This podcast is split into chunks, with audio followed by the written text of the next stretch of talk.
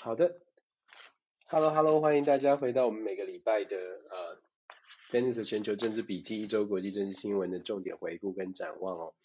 就如同我刚刚所说的，我希望大家这个中秋连假在台湾的朋友，我希望大家中秋连假都可以过得很愉快。不知道大家有没有吃很多月饼？不知道大家有没有还有没有吃文旦、吃柚子？今年是不是可以烤肉？很怀念，也很期待啊，可以早早日的这个在疫情结束解封之后，可以赶快回家哦，非常期待。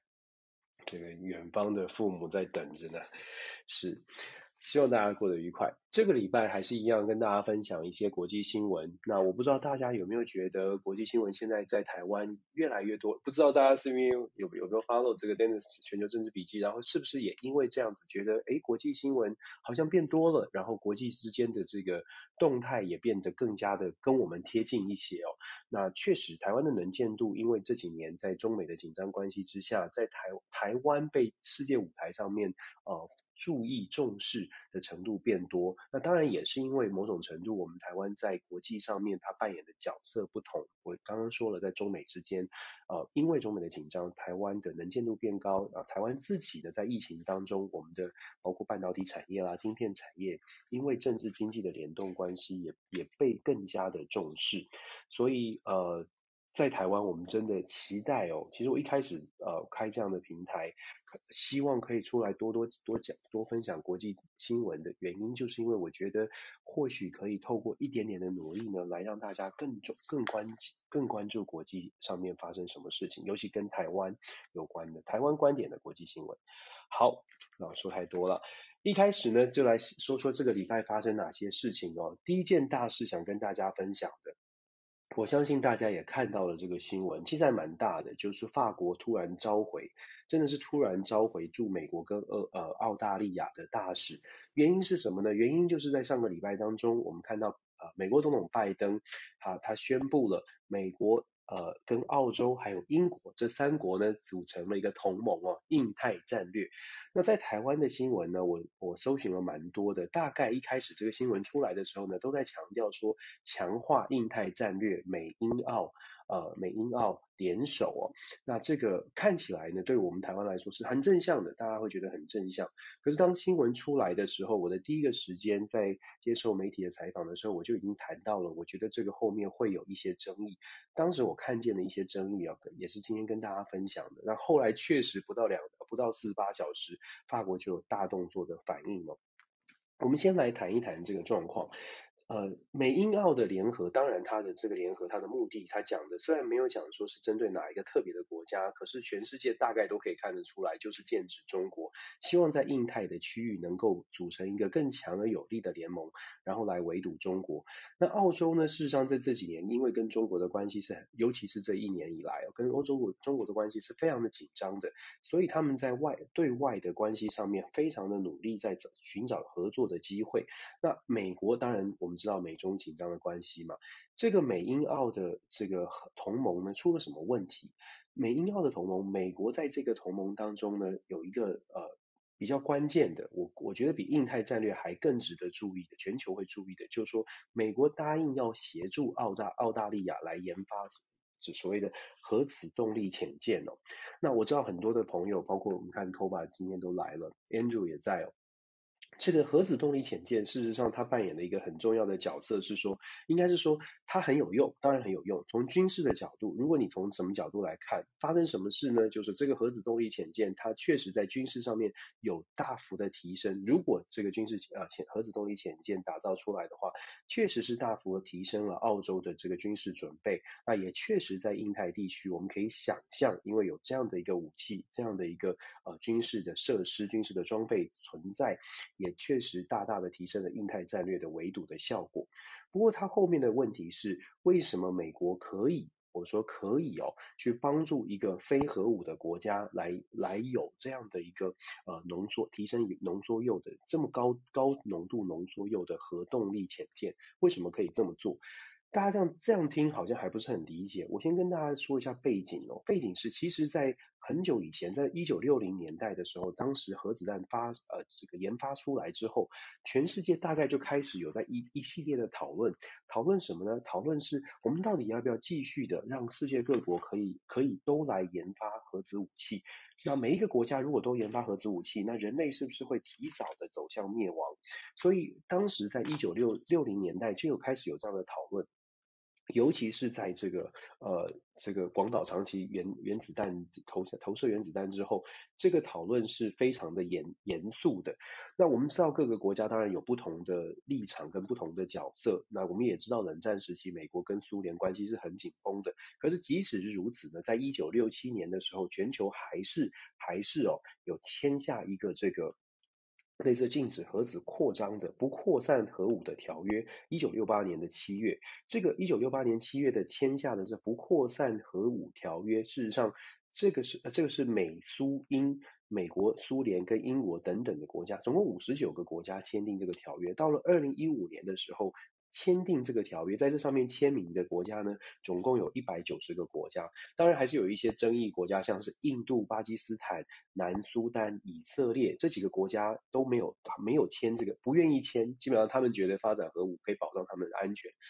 二零零三年的时候，北韩是退出的。二零零三年，北韩退出这个不扩不扩散核武的条约。当然，大家可以想一下，为什么现在一直在谈这个所谓的核子扩核武扩散呢？我们说这个事情为什么严重？因为在这个不扩散核武条约当中，其实有讲得非常清楚哦，允只允许呃。目当时拥有核武的国家继续拥有核武，没有什么太大的争议，但不要扩散了。就是英国、美国、苏呃苏俄，当然是当时是苏联了，现在是俄罗俄罗斯、中国跟法国这五个国家是允许有呃这个核子武器的。可是呢，它这个条约里面也有强调说，这些国家要不保证，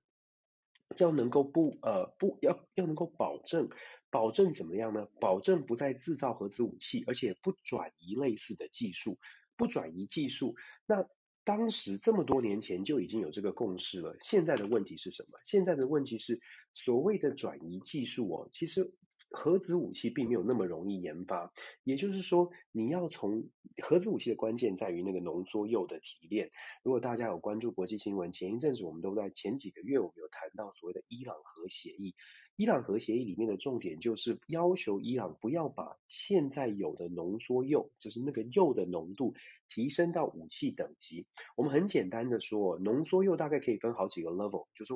这个核核这个核发射核电厂也是一种浓缩铀的运用。大概有微浓缩铀百分之零点九的浓度到百分之二的浓度是微浓缩铀。低等的浓缩铀呢，大概是两两 percent 的浓度到二十 percent 的浓度，高浓缩铀在二十 percent 以上就称就称为所谓的高浓缩铀。那武器等级的浓缩铀呢，是在百分之九十以上哦。那要有呢这个高浓度，要提炼高浓度的浓缩铀，要有这个技术，它不是每个国家都有的。那这是为什么这一次的核子动力，就是美国协助澳洲去有这个核子动力潜舰的。这个能力呢，事实上会有争议，因为核子动力潜舰它需要百分之九十以上的浓缩铀，有这样的等级。那如果澳洲本来没有的话，那美国可以去帮助它吗？我觉得这是大家可以思考的。就像我刚刚一开始讲的，我们在看这个新闻的时候看到的是，哎，印太战略，美英澳的合作啊，加强围堵中国。可能大家会觉得，哎呀，善善恶两极来说，善的一方，哎，我们正义的一方，正义的一方拥有更多的武器，我们都觉得很安全。可是。世界真的是这样运作的吗？世界真的跟我们台湾一样，如何看待美国、英国跟澳洲吗？看起来可能会有一些问题。就像我说的，第一步，美国所强调的国际秩序是不扩散核武，甚至是奥巴马。呃，拜登自己上任之前，还曾经游走各国，希望可以去谈到，大家都不要再扩散核武了，不要转移技术哦，千万不要。跟伊朗现在在谈的，伊朗现在是把高浓度的浓缩铀提升到百分之二十，只是提升到百分之二十，全球就已经很紧张了。那更何况是美国现在，我们说美国决定要做三国协议，所以把百分之九十浓缩铀的技术，这个武器等级的这个浓缩铀技术转移给澳洲。当然，大家会说，啊，澳洲不会，澳洲不会变成一个疯狂的国家，澳洲不会随任意的攻击人，因为澳洲是友善的国家。可是就像我说的，我们在说友善或者是好人坏人的时候，我们站在的位置，现在我们是站在觉得美国、英国、澳洲都是好人，可是不是每一个国家都是这么看待。如同我所说，伊朗他如果伊伊朗他会作何感想呢？伊朗会想说，我现在跟美国，美国你要我连百分之二十你都要打我屁股了，你都你都让你都要限制我的什么经济经济制裁了。北韩也说，美国你要我全部的核子武器、核子的设备反应炉通通都销毁，可是你对澳洲，你对你的朋友却可以，呃，在他完全还没有这样的设备的时候，你就给他了百分之，就是给。帮助他提炼到百分之九十的浓缩铀，只因为你说他是好人，他不会他不会导弹，他不会变坏，这是很不公平的事情哦。所以大家可以思考一下，就是我们如何看待这个事。那这件事情出来之后呢，我们要讲刚刚讲了这个技术的移转，这个问题出现的事情是，呃，别的国家怎么看待？那为什么法国会急得跳脚呢？而且法国会这么大动作的说，我们把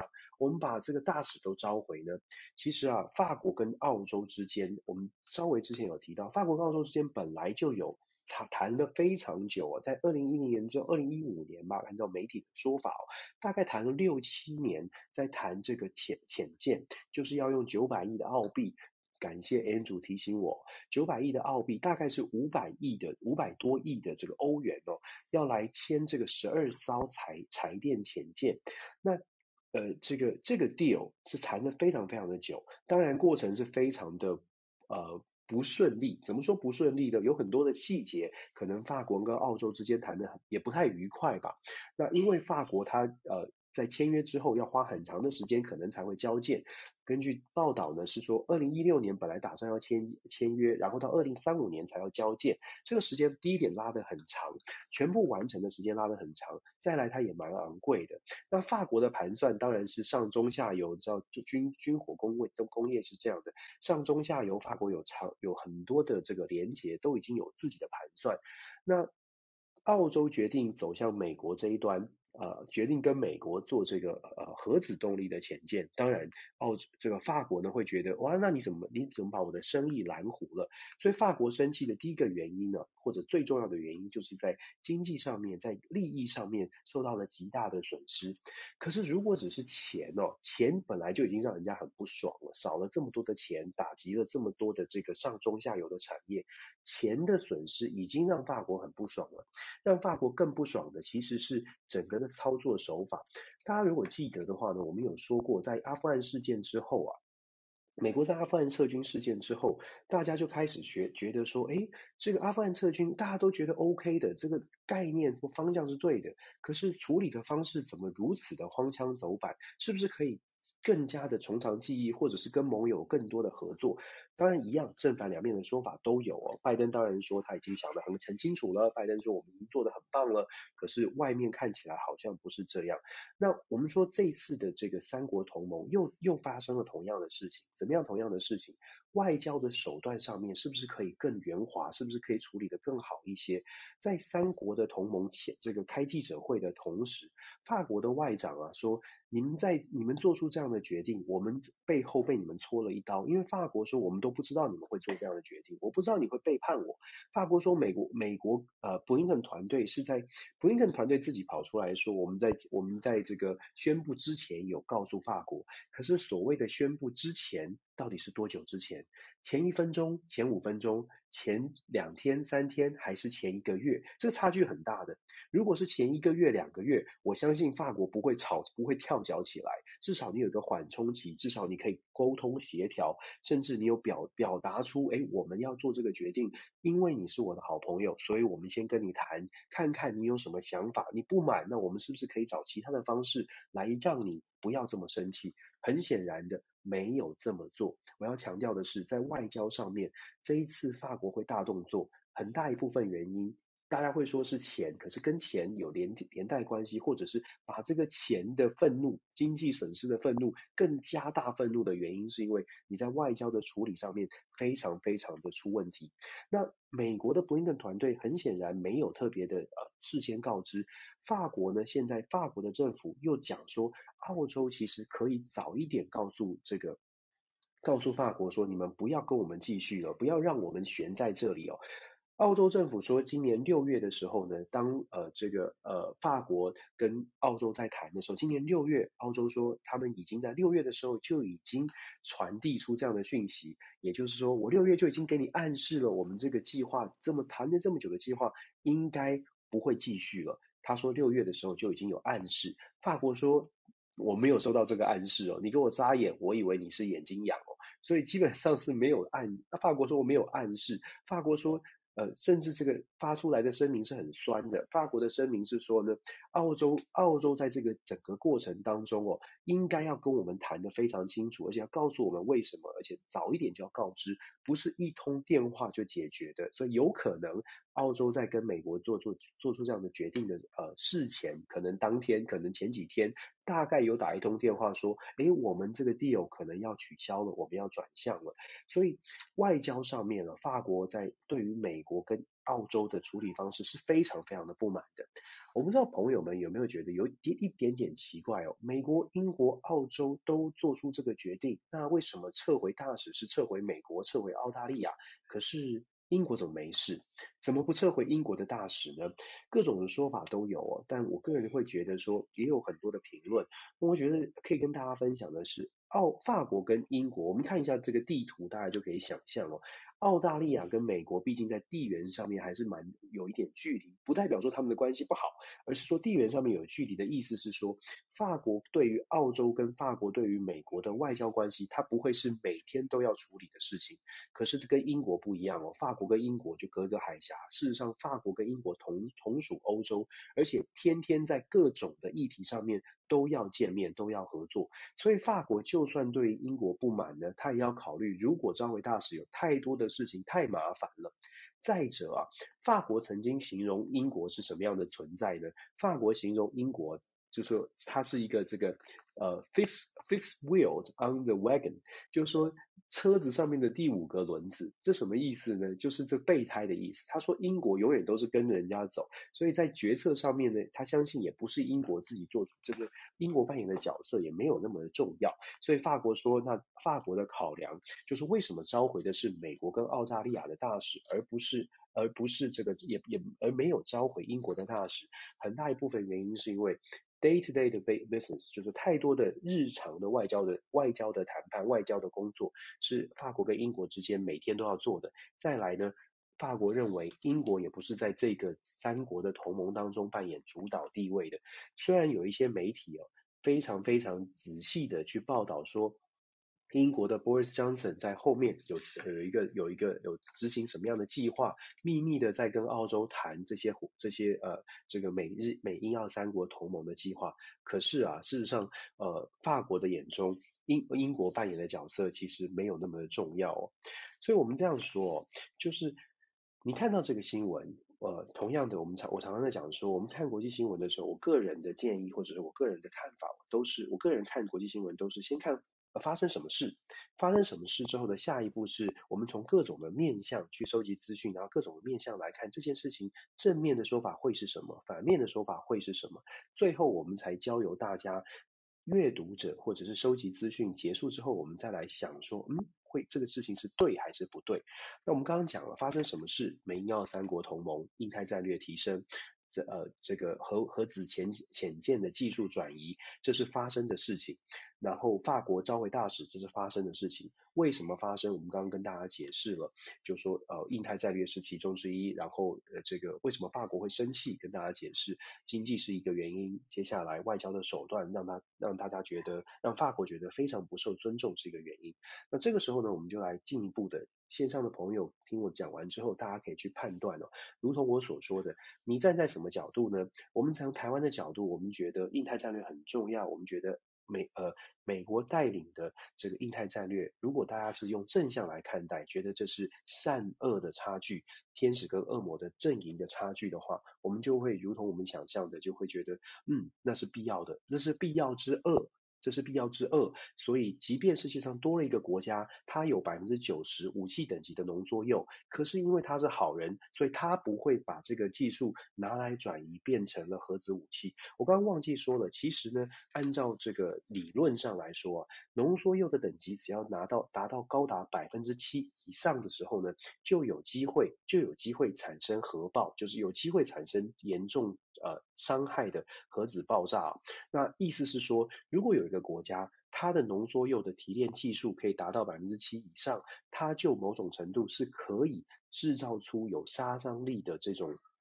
这种呃核子的核子的武器或核子的设施哦。那就像我说的，这个是在一九六零年代开始，全球的共识就是我们不要让这样的技术转移，任意的转移到其他国家，更何况是有现在是美国拥有核武的国家，它等于是它它就跨过了这个红线，要帮助一个没有核子武器的国家去去发展出他们的核子动力潜舰。如果这个这个计划继续顺利进行的话，澳洲会全会全呃成为全世界第一个。没有核子武器的国家，但是拥有核子动力潜舰哦，这个是可以跟大家分享。那我们就说了，这个如果我们觉得美国是正义方，那大概我们想我们的解读就是，哦，这很棒哦，这是这是好事。可是同样的，如果我们对美国没有这么大的没有这么大的信心吧，或者是站在另外一方，如同伊朗，如同北韩，或者现在甚至是法国，或者是其他更加觉得国际秩序比。呃，特定的目的更为重要，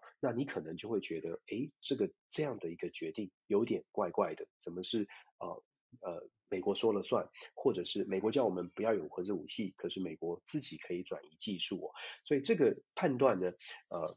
跟大家呃跟大家分享事实，跟大家解读正反两面的看法，大家可以自己决定，您觉得到底呃有没有一些争议哦？讲完美国这个礼拜的这个大的决定哦，事实上跟台湾关系还蛮大，因为我们都一直在讲印太战略嘛。讲完美国这个大的决定，我们就来讲说跟美国相对应的，其实这个决定是跟国际秩序有关嘛，因为建立国际秩序，印太战略是国际是国际秩序的一环。美国觉得我们要有国际秩序的，要让有规有有国际规则，我们才有国际秩序。好了，讲国际规则，什么样的国际规则？这个星期也是一件大事呢。中国大陆。正式提交了申请加入 CPTPP，我不晓得大家有没有看到这个新闻哦？怎么解读这个新闻？哎，先从发发发生什么事开始？What happened？发生什么事？中国政府正式的提交了，商务部正式的提交了申请哦，向 CPTPP，也就是跨太平洋伙伴全面和进步协定提交了正式的申请。大家看到这个消新闻呢？同样的，我们先说发生什么事？他们正式提交了，那。为什么提交？然后有什么影响？这是事实的部分。中国提交的这个呃 CPTPP 的申请呢，那当然我们看到的看到的表面上面经济的层面来说，它的目标是说我们可以增加更大的扩大市场嘛。CPTPP 是一个有十一目前有十一个会员国所组成的一个类似是经济合作的一个区域的区域区域的贸易的组织。只不过 CPTPP 跟其他很多的贸易协定啊，或者是自由贸易协定不太一样的是，CPTPP 当年设计最早前身是 TPP。美国主导的，奥巴马时代主导的，当时主导的主要目的就是希望以以经以经贸以经贸来制约政治，以经贸来设定国际政治的秩序框架。为什么呢？因为他们用 CPTPP 的框架，用 TPP 的框架设定里面，TPP 的第一条，你知道它的规章里面第一条的第三款就特别强调说，这个经贸的组织它是要特别强调劳动权益，特别强调人权，特别强调规则跟秩序，要推动经济自由化，要推动这个保保护劳工权益，工作环境要提升，还有环保，还有知识呃智慧财产权的标准都要设定得非常的清楚。那跟以前的其他的自由贸易协定不太一样，大部分的自由贸易协定啊都不会涉及到规则，都不会涉及到各国的这种法规，基本上就是我们就来做生意吧，我们就不要有关税，我们就是尽量的，我们双方签了自由贸易协定，你卖我东西没有关税，我卖你东西没有关税，这是一个非常简单的，就是谈谈钱，我们就谈市场，谈经济。可是 CPTPP 它的设定，TPP 啊，一开始这个设定就是用经贸来制约，设定国际秩序。概念是很好的，可是川普不喜欢，所以二零一七年的时候，他们就说我们美国不玩了。美国不玩之后呢，这个整个的组织里面就少了一个中流砥柱，当然日本就扛起了这个旗。现在对日本来说就是一个考验了，为什么呢？中国加入了 CPTPP 呢，现在的十一个国家目前呢占全世界的这个经贸，占全世界经贸的比例，全世界 GDP 的比例呢是百分之十三点五，百分之十三点五。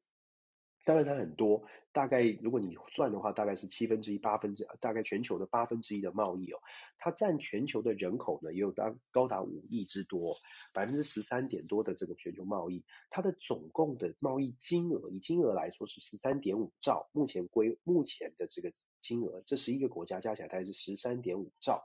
那中国如果加入呢，我们说事实的部分，按照经济学家的估估计，中国加入之后，这个十三点五兆的。CPTPP 的十一国的规模加入中国之后，有可能翻数倍，变成六十二点五兆。六十二点五兆，我们说这个数实际的数据，大家听到之后一样的，我请大家一起思考。大家听到之后的感受是什么？十三点五兆对上六十二点五兆，中国拿出来的，拿出拿在这个谈判桌上的是，我如果加入 CPTPP，你们自己看着办哦。我有这么大的这个市场，我有这么大的诱因。大家都是双赢的。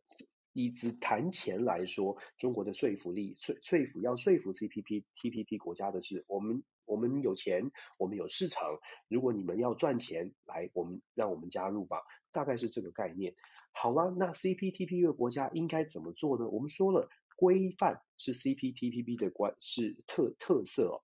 劳动权益、智慧财产。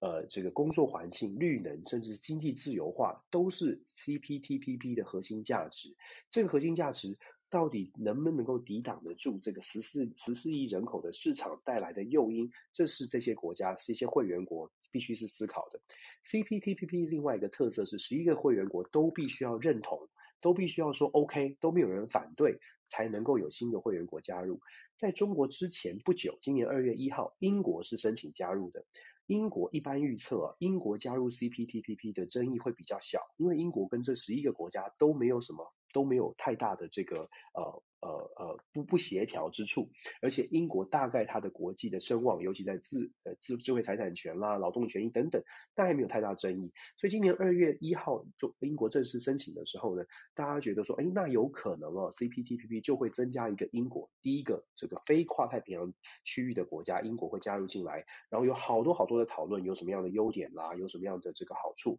那对英国来说，它可以扩大这个脱欧之后损失的市场，让东南亚地区，让太平洋地区的市场去把它补过来。好了，英国没有争议，可是中国的争议很大，因为中国跟目前这十一个国家里面，当然我们知道中日之间有紧张，中国跟澳洲是紧张的，那更不用说中国跟越南，其实之前也有一些领这个领土之间的争议哦。不过中国加入之后呢，我们说。看这个经济数据哦，看起来我说了，大家可以去思考经济数据的事实是这样。那 CPTPP 的国家为什么还是有可能向中国说不呢？因为我们就说了，CPTPP 强调的是规则、规范、原则。那如果说不要原则，只要追求钱的话，那 CPTPP 它还它的存在是不是是不是还符合它一开始的初衷？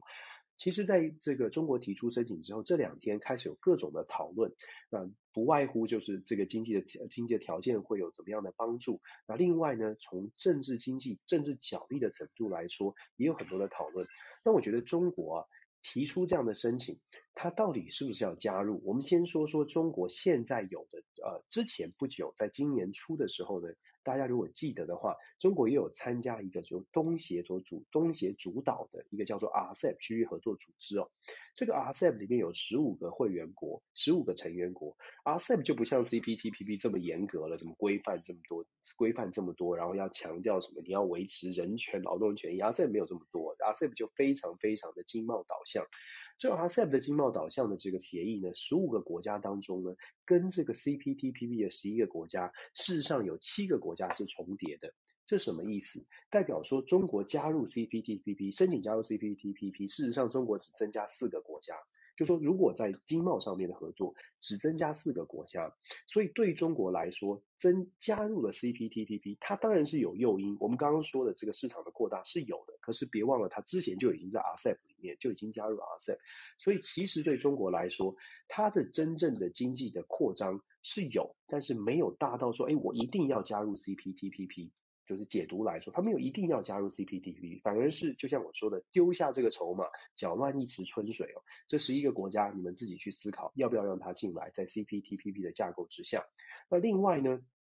相较于 CPTPP，RCEP 的这规模其实更大。RCEP 其实呃。呃，组成之后，这十五个国家它占全球超过三分之一的全球的经贸。事实上，RCEP 的这个呃规模是呃商业规模是更大的。这也是为什么我说，如果我们只就经贸利益来说，中国加入 CPTPP，它的这个真正的经贸的想要在经贸上面取得的利益，恐怕不是它的呃恐怕不是它的首要目标。而是就像我解读的，我觉得他丢下这个震撼弹，他丢出这个申请书，已经造成已经造成 C C P T P P 十一个国家，它内部必须有一些讨论。果果不其然的，日本呢就说，嗯，现在的这个主席日本就说，嗯，中国中国要加入难度不小哦，因为他必须要证明他可以做到，比如说劳权啦、智智慧财产，他必须要能够做到这些规范。那同时，澳洲也说，哎，他们有一些条件，我们就说支持的已经马上看见了。新加坡说，嗯，这个经贸的呃经贸会有帮助的，可以支持中国，很愿意乐乐观其成。马来西亚也表示乐观其成，有一些国家是表示乐观其成的。我相信中国也会继续的努力，呃，争取一些这十一个国国家里面会努力争取一些国家的认同。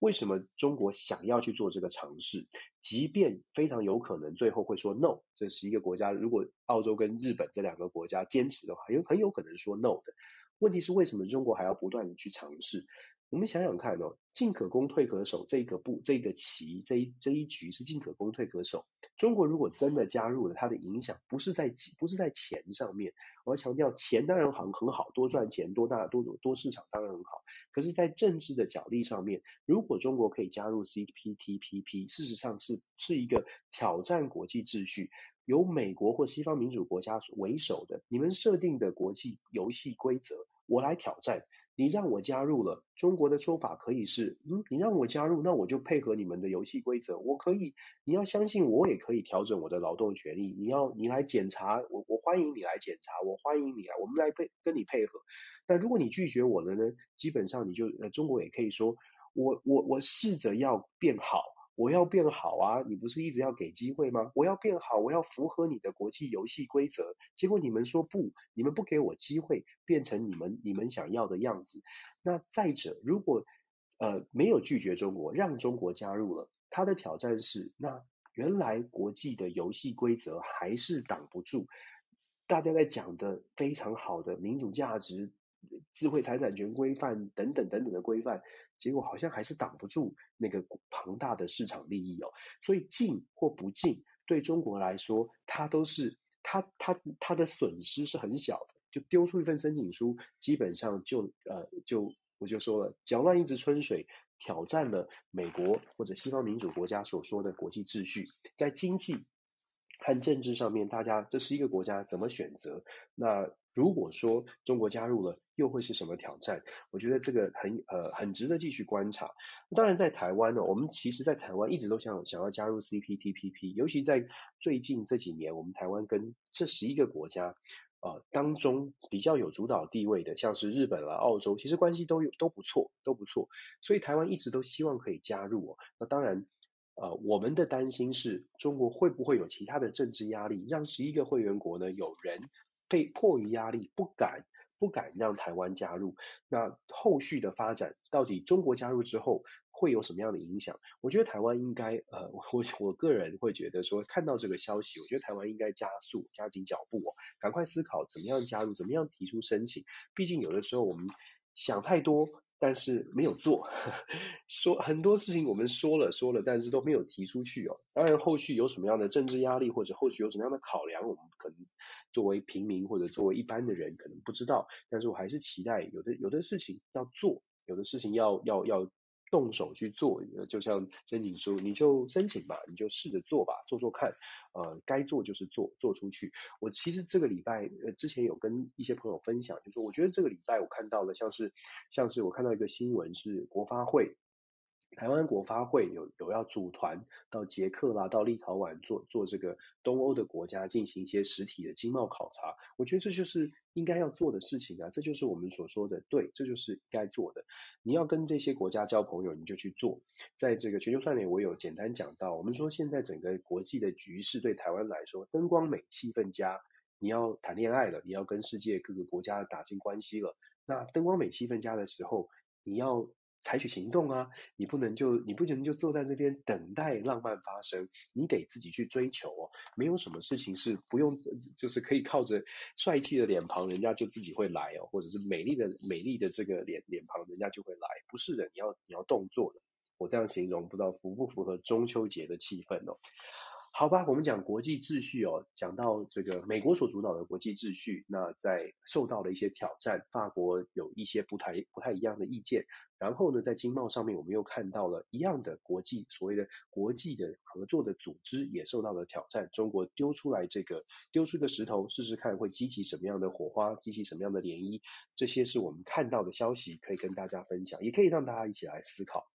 既然讲到国际合作，我们就进一步来谈这个礼拜一样的 EU，就是欧盟。欧盟做了什么事情呢？欧盟啊，欧盟在这个礼拜，在九月十六号的时候，正式的宣布了他们的印太战略。其实欧盟的印太战略有点有点特别，就说有欧盟有点像是，哎，现在美中很紧张了，然后大家都在讲印太了，我们也必须要做出一些回应。事实上，包括一些欧洲的媒体也是这么评论哦，就觉得说欧盟好像是被赶鸭子上上架，一定要开始重视欧洲啊，重视印太地区。其实是也不是，我会觉得有道理，可是也有另外。的层面来看的话呢，其实印太战略、印太区确实对欧洲来说是重要的。为什么？因为欧欧洲国家，因为印欧洲加印太这个区域哦，事实上占全球的贸易是百分之到达到百分之七十的，欧盟的国家有百分之六十的 FDI。就是 foreign direct investment，就是外国直接投资的资金是跟印太国家是有关系的，百分之六十。所以你要说欧洲是被迫去处理印太战略，其实就像就像我说的，是也不是。是的部分是，呃，好像在军事上面，欧洲国家本来没有没有太大的兴趣要做什么。安全合作或军事合作本来是没有的。欧洲国家对于印太地区本来是想说，我们就做生意就好。但是在印太战、印太战略的部分呢，确实是因为中美的交锋、中美的紧张局势，让欧洲国家也要考虑，哎，是不是必须要来所谓的这个。海洋的航行权啦，等等，也开始必须要自己拿出自己的军事设备来做出一些行动哦。不过相较来说啦，欧洲的军事实实力不是不强，而是要这么远端的投射，要投射到亚太地区。其实对于欧洲国家来说，至少不是他们一开始设定想要做的事，或者是仅这。这几年前就已经想到的事情，这不是的，是这这两年因为整个局势的转变才开始做的。那我们就来谈一下欧盟的印太战略啊。欧盟的印太战略啊，其实有七大重点。如果按照它的公报的话，事实上欧盟的印太战略是有七大重点的。这七大重点呢，其实我们在台湾看到这个新闻，我知道台湾有有关于这个欧盟印太战略的新闻哦。新闻里面讲到的是，哎，好像我看到一个新闻是讲说五次提及台湾。好像很重视跟台湾的关系，呃，可是其实，在欧盟的公告里面呢，欧欧盟的公告里面讲到的这七个重点呢，呃，不太是不太是特别针对台湾，而是针对整个区域欧盟如何来跟其他国家来合作，来稳定这个局势哦。在这七个重点里面的第六项，如果我没有记错的话，是第六项哦，防卫跟安全，这跟台湾是有关系的。防卫跟安全的部分呢，它讲到的是要如我说的，维持海洋的航行权，要进行贸易，要维持海洋的航航行权。既然要维持海洋航行权，自由航行权，就必须要确保整个印太地区的呃航行是安全稳定的。这也是为什么欧洲现在开始必须要采取一些自自己也要有军舰，自己也要开始有一些。这个呃军事上面的准备，因为如果中呃在印太区域发生了什么变化的话，他们必须要能够做出回应哦，必须要能够做出回应。这是呃欧盟印太战略当中跟台湾至少在安全上面真的有关系的部分。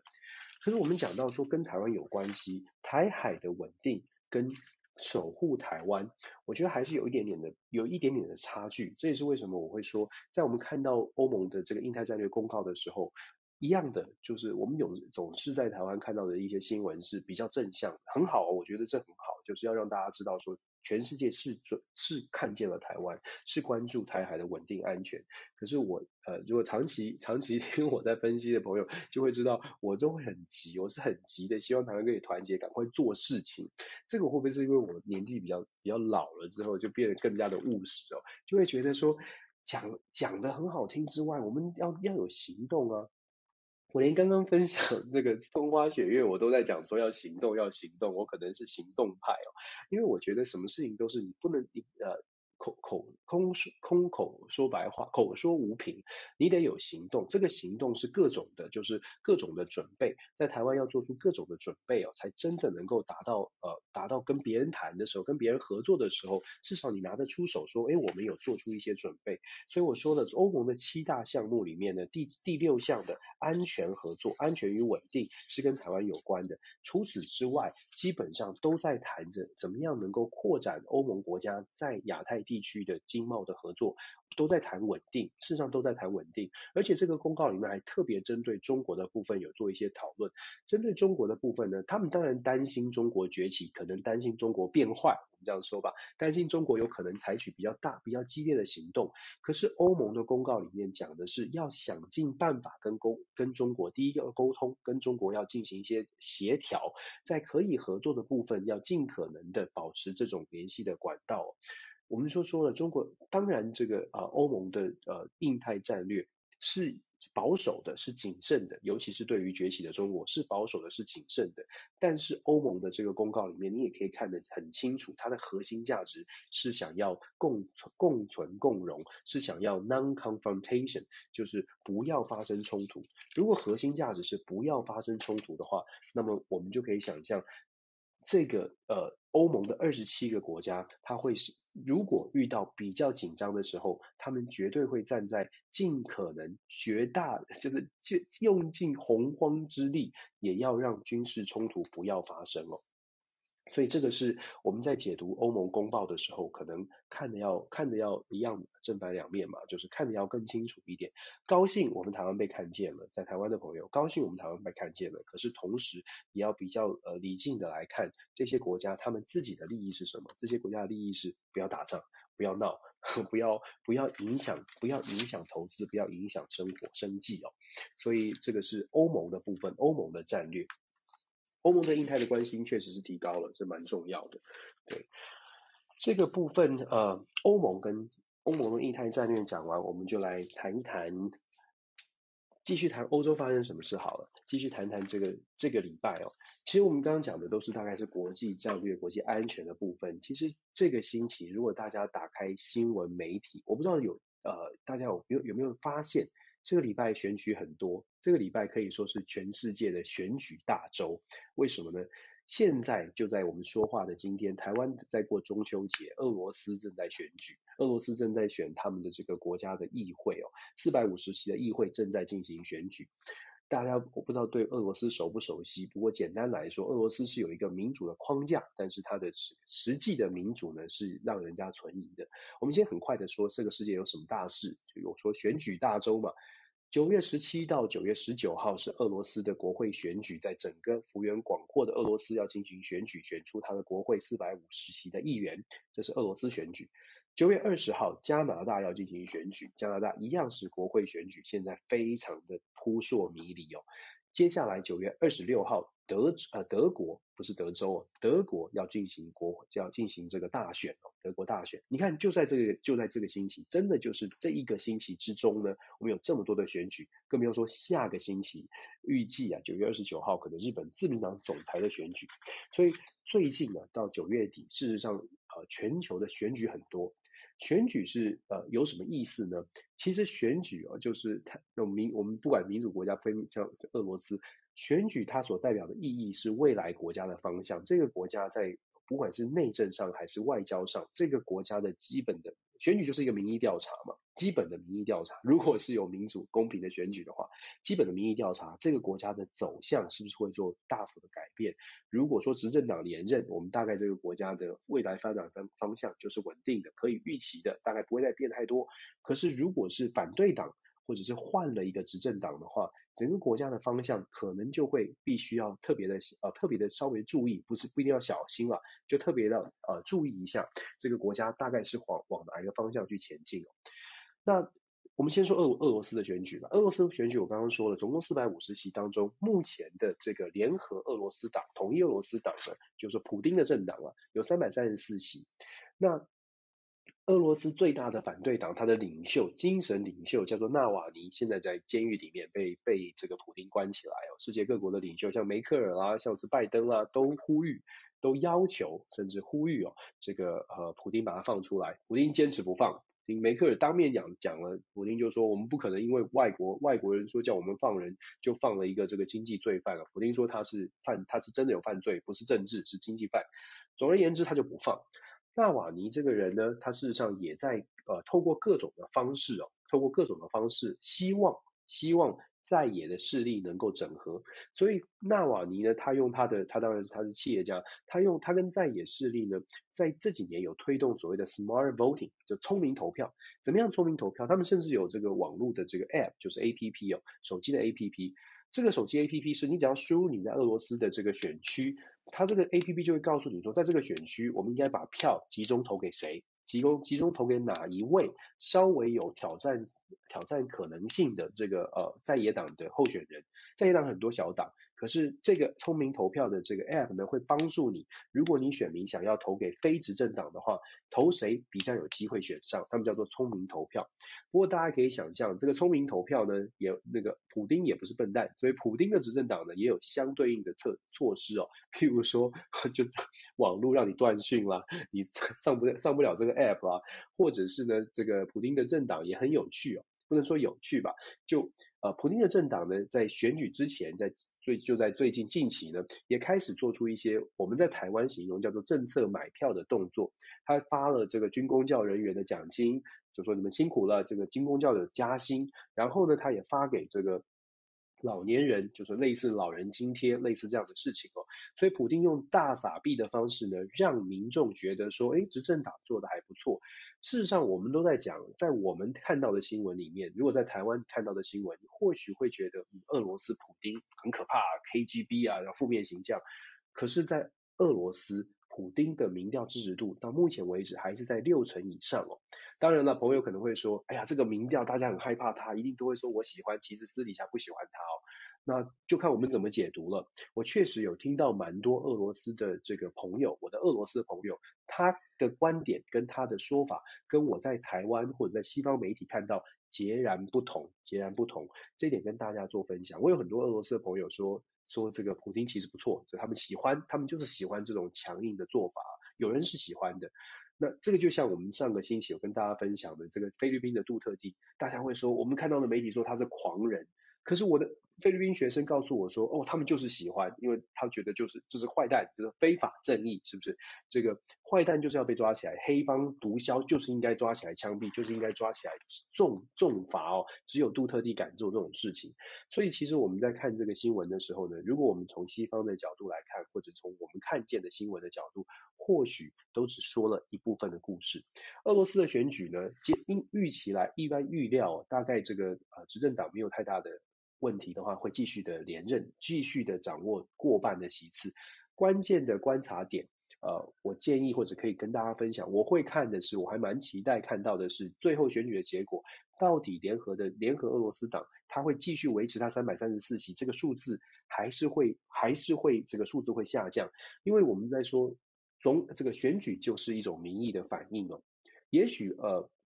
民调说，哎，百分之六十支持普丁，假设是这样哦，民调是支持普丁的。可是如果选举出来，联合执政党三百三十四席没有办法维持这个数字，或者有大幅的滑落，或者是大幅的增加，我觉得这个部分就可能部分反映出来稍微的真实，到底俄罗斯现在普京的政权是稳还是不稳？因为普京之前通过修宪，把自己的任期呢，可能任期延长到了二零三六年，就基本上延长到他不想干为止了。二零三六年的时候，他他已经再加十五年，他现在六十七六十几岁，再加十五年他八十几岁了，大概也不能再继续连任了，就做到做到他真的就不想做为止哦。那到底民众对于这样的一个政治体制，他是喜欢的还是反感的？那透过国会的选举，某种程度或许可以看得出来，现在的普丁政权到底是稳定还是不稳定，到底是增加了支持还是减少了支持？这一点呢，大概是我们可以观察的。那要说这个国会选举之后，俄罗斯的这个走向会不会有大幅的改变？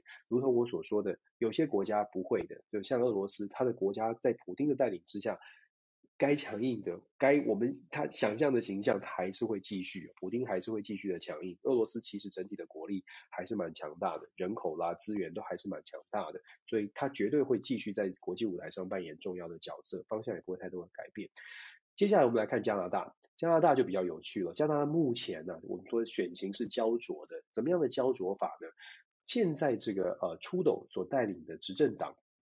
目前的民调跟保守党保守党这个呃的带领呃保守党的民调，事实上已经几乎平手了，已经在统计的误差范围之内了。这个完全是在初斗当时说要解散国会，重新举行大选的时候，绝绝对没有料到的。当时他在宣布解散国会，然后要重新选择呃举行大选的目标，是希望透过当时的高人气、高支持度，那解解解除这个解散国会之后，可以赶快的重新大选，然后把现有的这个执政。做得更稳固，因为在内阁制、总理制的国家，是国会基本上国会的席次越多，你的你的这个执政权就越稳稳固。尤其是如果一个党不用联合内阁，一个党就能够单独在国会当中过半的话，事实上他就他能够扮演的角色就越更更。呃，这个决策就更稳固哦。现这个加拿大的国会总共三十三百三十八席，所以要过半呢，你要拿下一百六十九席加一，也就是一百七十席。目前目前出斗所带领的呃政党呢，按照选举民调的预估。大概只能拿下一百五十多席，这个不符合他本来想要解散国会的目标。可是现在也很无奈，现在已经来不及了。现在基本上就是最后这几天要冲刺，出头就一直讲说，绝对不能分裂投票，绝对这个执政党的自由党的选民们支持者或者是这个中间选民，只是稍微偏向自由党的，一定要把选票集中哦，让票让席次冲高。有一些人他可能会支持这个魁北克的呃一个魁北克克的这个呃政党，魁北克为基础的这个政党，为什么呢？因为很多人是对出头在呃一些议题上面不满的，尤其是这个自由派的人士哦。那我们说了，本来出头想法是可以扩大支持，可是现在连他自己能不能够还还来保住这个总理的席位都有很大的问题。之前跟大家分享过，为什么出头他是失算？很大一部分原因是因为在阿富汗的撤军之后，真的跟呃让这个加拿大的形象受到很大的伤害，再加上呢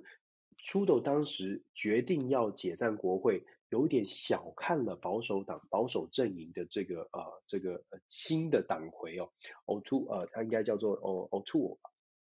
这个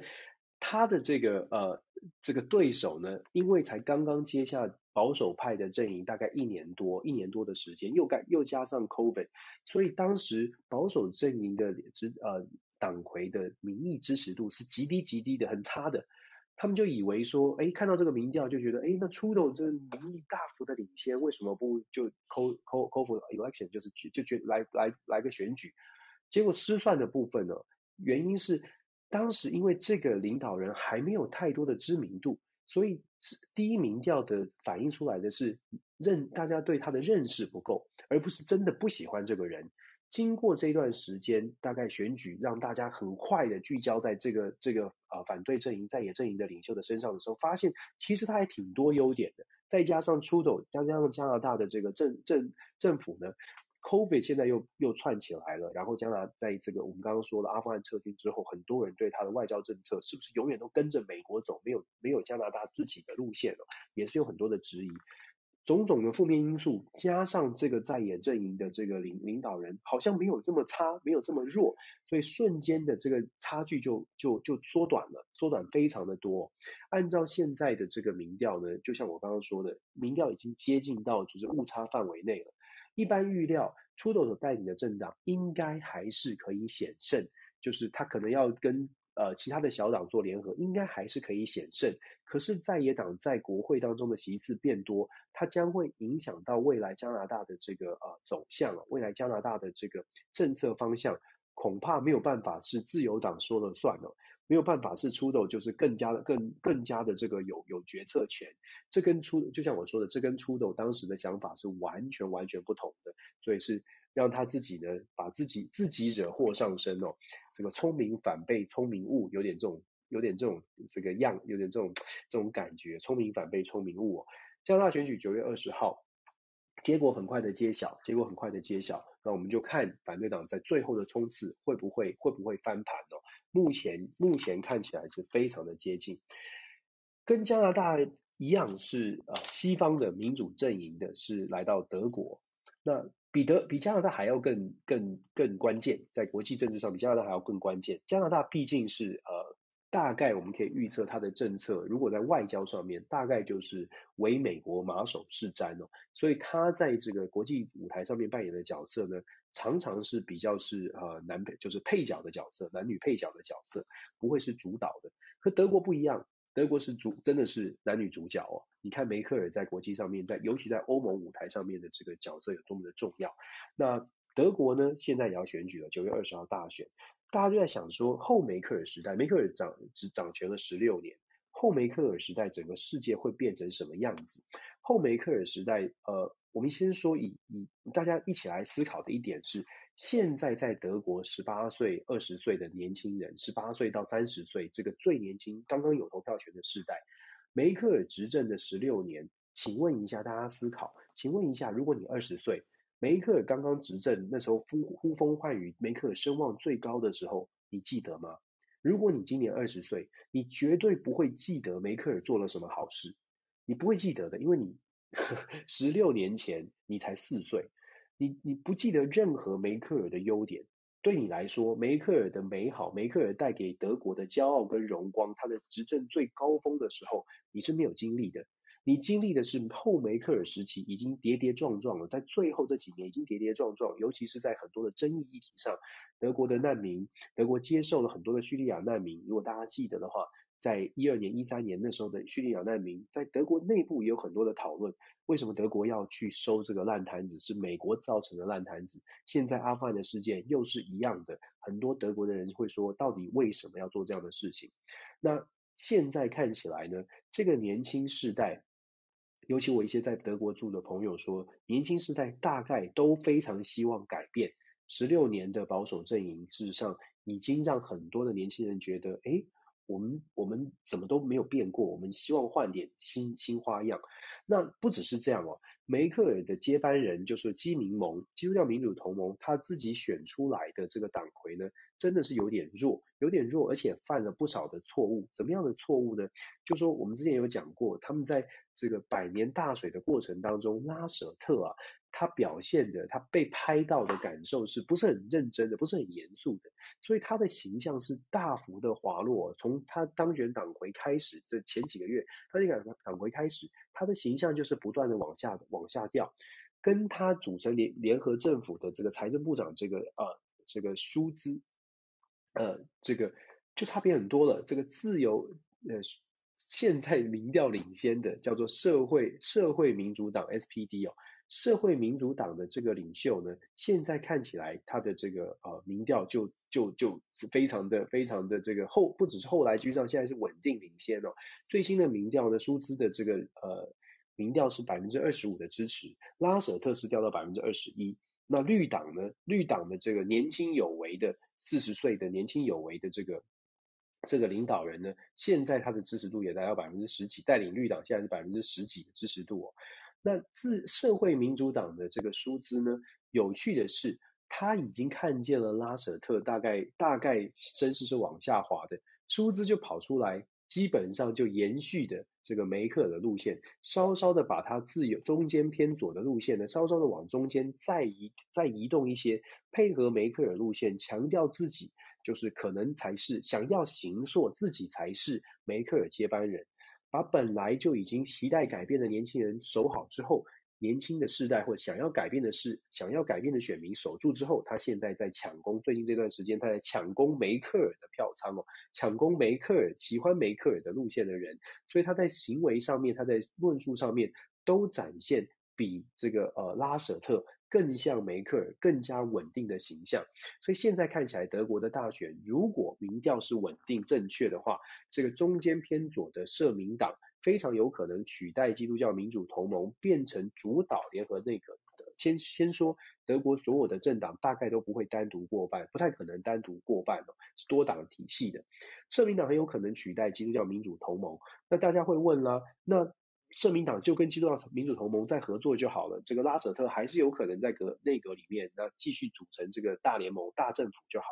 可是社民党现在已经哦有放出风声，他们考虑的。合作的对象不是基民盟，不是梅克尔的接这个这个执政现在的执政党，而是考虑要跟绿党，要跟其他的政党，包括了这个 Free Democratic Party，就是自由民主党去做一些结盟。呃，自由民主党目前大概是第四了，在站在第四的位置，百分之十一、十二左右的支持度哦。他们打算要做这个两三党的结盟，然后来组成联合内阁。如果真的这么做，就是基本上德国的路线就会从现在比较保守的偏向比较更加的自由进步。自由进步在国外，就是在美国，就是在西方民主国家，左右派的概念呢比较清晰一点，不像在台湾，我们比较没有左右的派，左右的概念。台湾基本上整个社会不论蓝绿都是相对保守的。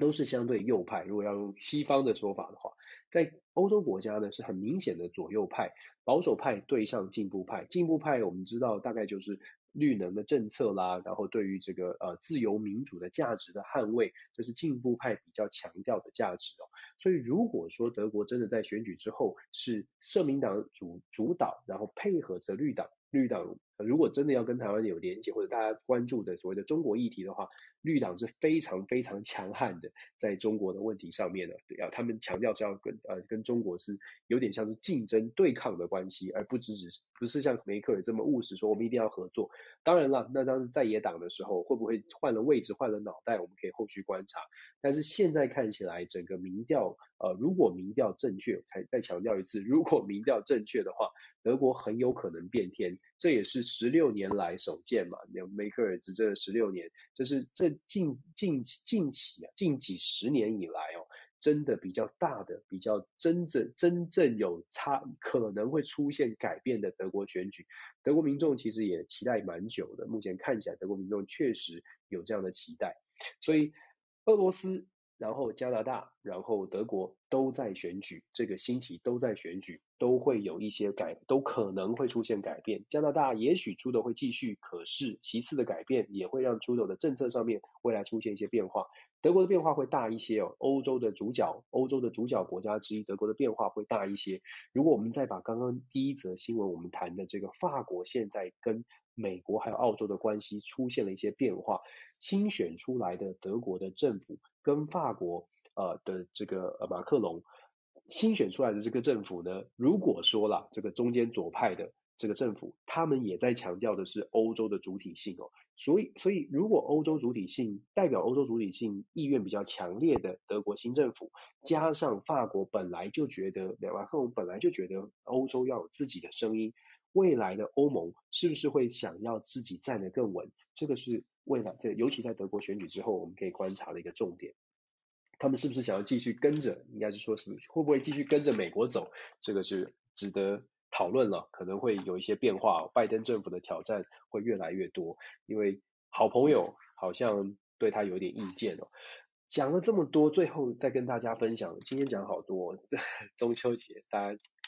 不知道是是睡的睡的会不会晚一些，愿不愿意听多一点？好，最后一个最后一个新闻跟大家选出来，或者想想谈一谈的是美国美国的问题，有拜登政府的挑战。拜登政府遇到什么挑战呢？这个礼拜我们稍微有稍微谈到一点是美国的财政财政这个天花板的问题哦。叶伦有很麻烦的事情是财政的呃天花板已经到了，已经到顶了，而且如果国会不通过的话会很麻烦的。百美国一美国的国债来到了百分之二十八点二十五点八兆这么多。那现在财政部长财政部现在正在进行一些讨论。那什么样的讨论呢？美国的财政部叶伦呢？财政部长叶伦呢，在想呃。财政部内的讨论流出来是说，这个新闻是说，美国财政部有考虑哦，就是要跟这个呃很多的环保团体进行一些沟通，因为环保团体要求美国的财政部，叶伦，你既然一直在讲讲环保，你也在上任之前就强调说，可以用财经的手段，用各种的政策来帮助环保目标的达成，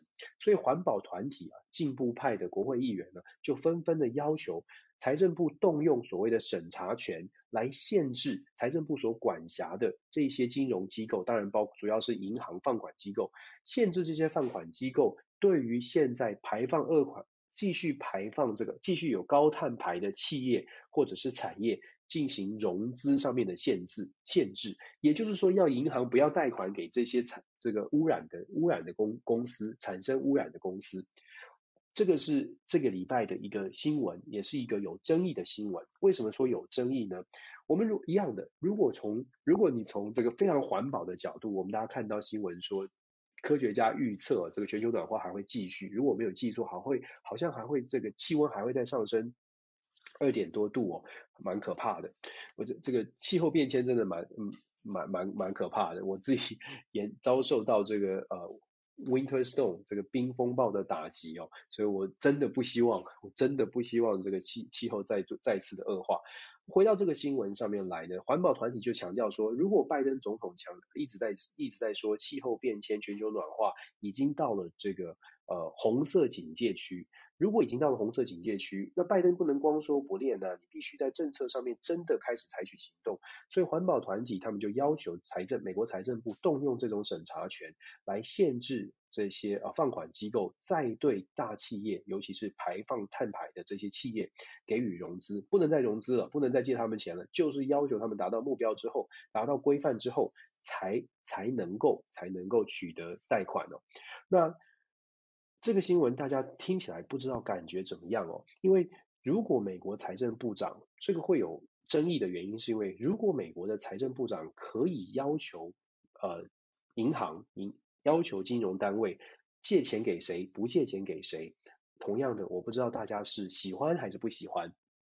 就像我们看所有的新闻一样，如果我们站定了一定的立场，然后来决定，哦，这个新闻读起来让我们觉得舒服，可是那是因为我们自己喜欢，已经设定我们就是喜欢这个人，喜欢这个国家，那么真实的状况可能。可能它造成的后果反而是相反的，反而并不是好的。现在的质疑是，美国政府到底可不可以做这样的事情？可不可以干预银行的放款？可不可以真的动用这样的权利？如果说美国的财政部长耶伦真的做了这件事情，真的做了这件事情，未来大家想象一下，现在因为你喜欢拜登，你喜欢民主党，然后支持财政部长有这个权利。那如果接下来的政府是川普在在当选，或者是共和党的政总统总统在当选，那你是不是也会开始担心？那共和党的人，共和党的财政部长做同样的事情，呃呃，你你是支持还是反对？如果这个先例一开，未来会变成一种情况，就是呃，我们都来。好好的搞定政治关系，当然现在已经是这样了，可是会更加的恶化。政府的干干预的能力越强，政府干预力越强，你会越想要企业或者是任何的利益团体，就会越想尽办法的要跟政治，或者是要想办法的影响政治，会变成人治哦，制度就会变成参考了，规定规则就会变成参考。所以我说这个新闻为什么跟大家分享呢？希望是在最后的时候跟大家来谈一下，就说。什么样的国际秩序，到底谁是国际规则、国际秩序，谁说了算？我们是不是能够理智来看待这这个这个问题？蛮蛮蛮蛮值得大家思考的。当我们看所有的国际新闻的时候，我们常常会看到善恶，就像我说的，我们常常会有善恶的恶源的判价值判断。但是在善恶判断之前，我们是不是了解了来龙去脉？我们是不是了解了正反不同的意见？我们今天分享的这几则新闻，跟大家谈的都是不同的不同的面向。从美英澳的合作，我们谈的是有人支持，有人反对。中国加入 CPTPP 一样的，它有它的策略目标，可是它有它的背面的背面的含义。喜欢不喜欢，大家可以自己做判断，可是必须要了解正反面的冲击。再来，我们谈的各国的选举，同样的，你喜欢哪一个国家？你觉得哪一个国家的选举合理？你觉得哪一个政党、哪一个路线是对的？那我们在了解、我们在看这些新闻的时候，都要去思考，那这个这个你喜欢的、你喜欢的人、喜欢的党、喜欢的国，它的背后为什么会有人不喜欢？为什么有人不支持？这些不支持、不喜欢的人，难道都是不理智的吗？如果不是的话，是不是我们自己要思考，我们站的位置是不是太早站定了位置，太早把我们的心门关起来，不太不想听别的声音哦，这个会影响到我们的判断。我们太早站定位置，就太早锁死了我们的发展方向。这个对台湾来说，我会觉得所谓的台湾观点的国际新闻，因为我们台湾是稍微比较小的，在国际舞台上面扮演的角色，需要更加的欧开放心胸，更加的了解国际上面的所有的很多的眉眉角角。再来决定我们的方向，因为这是对我们来，对台湾来说，可能是最好的生存之道。所以讲到叶伦，讲到这个财政部的消息，讲到美国现在内部的麻烦，美国内部的麻烦是，真的是民主共和两党在每一几乎几乎每一个事件上面都有不同的意见。拜登的挑战在于，现在他在提出任何政策的时候，大概的阻力都是很大的。这也是为什么在二零二二年的其中选举，拜登。非常非常努力的要做的事情是要守住民主党在国会参众两院的多数席次。现在看起来很难，现在看起来难度真的挺高，因为在阿富汗撤军之后，其实后续的影响很大。那现在共和党攻势不断哦，包括了美国的堕胎议题，包括了美国的族群族群问题、枪支管制这些有争议的话题，然后加州的罢免案之后，美国的选举，共和党现在在讲的是美国的选举都被。呃，都有舞弊的情况，都是作假的，都是被被操纵的。这些话题现在耳语已经开始在出现了。所以，对于拜登的民主党来说，他的挑战是二零二二年大选能不能够守得住这个国会的多数的席次。众议院。很麻烦，众议院国呃民主党所有的众议院的所有的众议员四百三十五席都是要重选的，因为两年选一次，跟大家介绍，两年选一次，四百三十五席全部要重选。现在民主党是领先七席，七席。那如果说有任何的摇摆州、摇摆的选区、竞争激烈的选区，有什么发生什么状况的话，这七席的领先很可能就翻盘。众议院翻盘，参议院呢有三分之一的席次，美国是每两年大概就选换三分之一的参议参议院的席次，一百席里面大概会重选三分之一，这三分之一也很关键，因为参议院目前美国的民主党跟共和党是五十对五十，民主党之所以拥有这个过半的席次，那是因为按照规定啊。副总统是代表着参议院的议长，所以在五十对五十的时候呢，参议院议长是可以有投票投下那一票的，所以民主党就是那么五十一对五十在领先当中。这也是为什么我说民主党现在遇到的事情是，二零二二年的大选，他必须要赢，必须要赢，可是必须要赢，在现在两极化的政治里面。好像你要走中间路线，没有办法激起选民的热情。这种极化的政治会造成什么？拜登就算想要说，哎，我们来团结，我们来团结，可是最终啊，到选举快到的时候，非常有可能拜登也自己走向了极化，自己在论述上面开始回到民主党的这个同温层里面去，希望选选民可以出来投票。这个啊，其实我们看全球的这个国际新闻、国际政治，你会发现。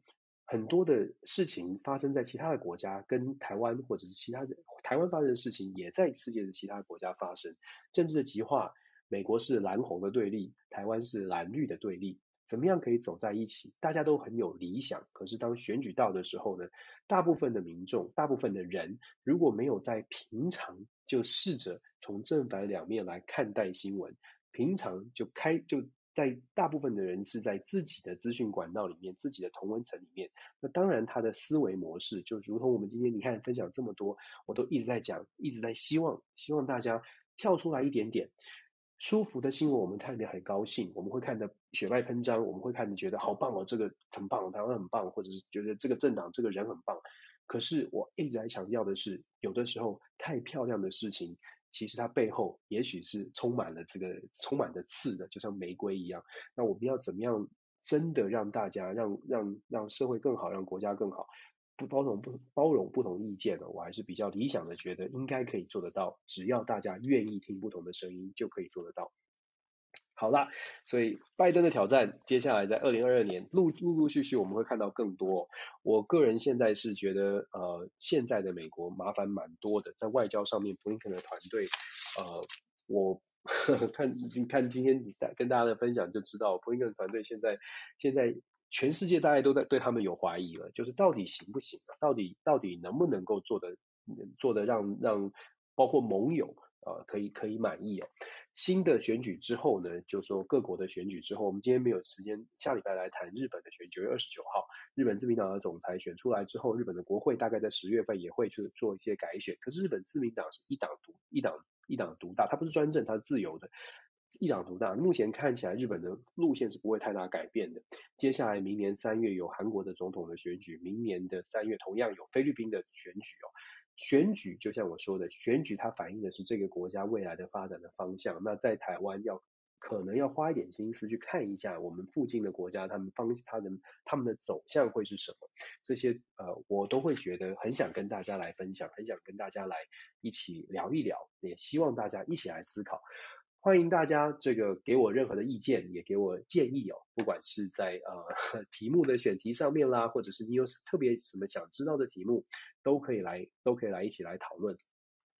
呃，有朋友刚刚提醒我一下，这个选选举的选举选区划分的部分，确实目前美国的选举的区域啊，选区划分，因为二零二零年的这个美国每十年有一次。这个人口普查，按照美国的法律规定，每十年的人口普查之后，就会进行一个选区的重划分。大部分的州选区重划的这个权限是属于地方的州的州议会，大部分的州是属于州议会哦。可是各位知道吗？美国州议会的选举，州议员的选举，有点像是我们在台湾这样举例比较大家比较清楚，在台湾的这个县县市议员的这个等级哦。那县市议员等级在美国州议员的选选举呢，事实上投票率是非常非常低的，有的州啊低到百分之二十几而已，就是没有太多人关心，因为大家觉得说这个是这小小的区域型的选举，可是他们没有理没有理解的是，这个这些州议员呢，事实上有从选区重划的这个能力权权利。选区重划有什么差别呢？在美国有一些选区，你会看到在地图摆出来之后，你会看到像很奇怪的叫做 gerrymandering，有一个特别的名词叫做 gerrymandering。Gerrymander 竭力蠑原，大家稍微可以上网去查，这个可以开一堂课，这个可以干。简单来说，就是有选区重划权，你就有可能把你自己共和党的选民全部划在同一个选区，这个选区保证你一定赢。在台湾用一样的，我想用台湾来举例，就是说，如果你把深蓝的选区全部划在一个选区，把深绿的民众，你明明知道那一区是深绿的，你就把它画在一起，甚至你可能把故意把那个很奇怪的这个选区界限呢，用深绿去带。一些些。在这个选区里面，你确定有百分之六十一定是深绿，然后百分之四十大概是浅蓝，或者是深，或者是中间选民，你就把它划进，你就把它划的这个这个选区就划在这个地图里面，这个就是这个选区，这些里就是属于这个选区，你基本上可以保证这个选区里面选出来一定是绿的或一定是蓝的，这个就是美国选区重划的眉角之处。可是，在美国偏偏每十年一定会出现这种争议。现在共和党在发动的是，在所有的譬如说南方州。或或者在所有共和党在州议会有主导权的州呢，都要把选区重划到非常有利于共和党哦，这是在策略上面正在做的事情。那当然，这个也是一个政党两极化的一个现象，它的一个呃表面，它的实际上面的表现了。所以。我们说美国，我们谈美谈民主真的谈不完了，就是民主制度还有好多好多的美角，想跟大家谈，真的是太多太多谈不完。不过一点一点的跟大家来分享我的一些观察，我的一些想法那，当然也非常期待听到朋友们的建议跟朋友们的想法。中秋节讲的特别多，希望大家那个不要介意哦。这个大家一边吃月饼会不会 消化不良？听这么硬的东西。不过现在晚了，应该也没有人在这个时候吃月饼，所以我应该可以放心一点。总而言之，祝福大家，希望大家呢中秋连假愉快。中秋还没到，但是还是一样祝福大家一切顺利，中秋愉快。那我们每个礼拜的时间非常非常高兴，我自己也很开心，很期待的可以跟大家呃做一些分享。那我也很高兴收到朋友们的鼓励，非常非常的感恩。呃，所以感谢，再次感谢。大家中秋愉快，希望大家下个礼拜啊有两天，还有两天的，在台湾还有两天的假，那在美国就认真上班就好了。好了，谢谢大家哦，祝福大家，祝福大家，呃，下周一切顺利，中秋愉快。我们这个礼拜的国际新闻重点回顾跟展望就跟大家聊到这里，已经聊很多了。晚安，拜拜，拜拜，谢谢，谢谢 Poli 谢谢 Andrew，我看到好朋友大仙，哇，孔医师也在，Kimi 也在，大家好，谢谢大家，真的中秋愉快，然后月饼，月饼，呃，帮帮我吃吧，好，谢谢大家。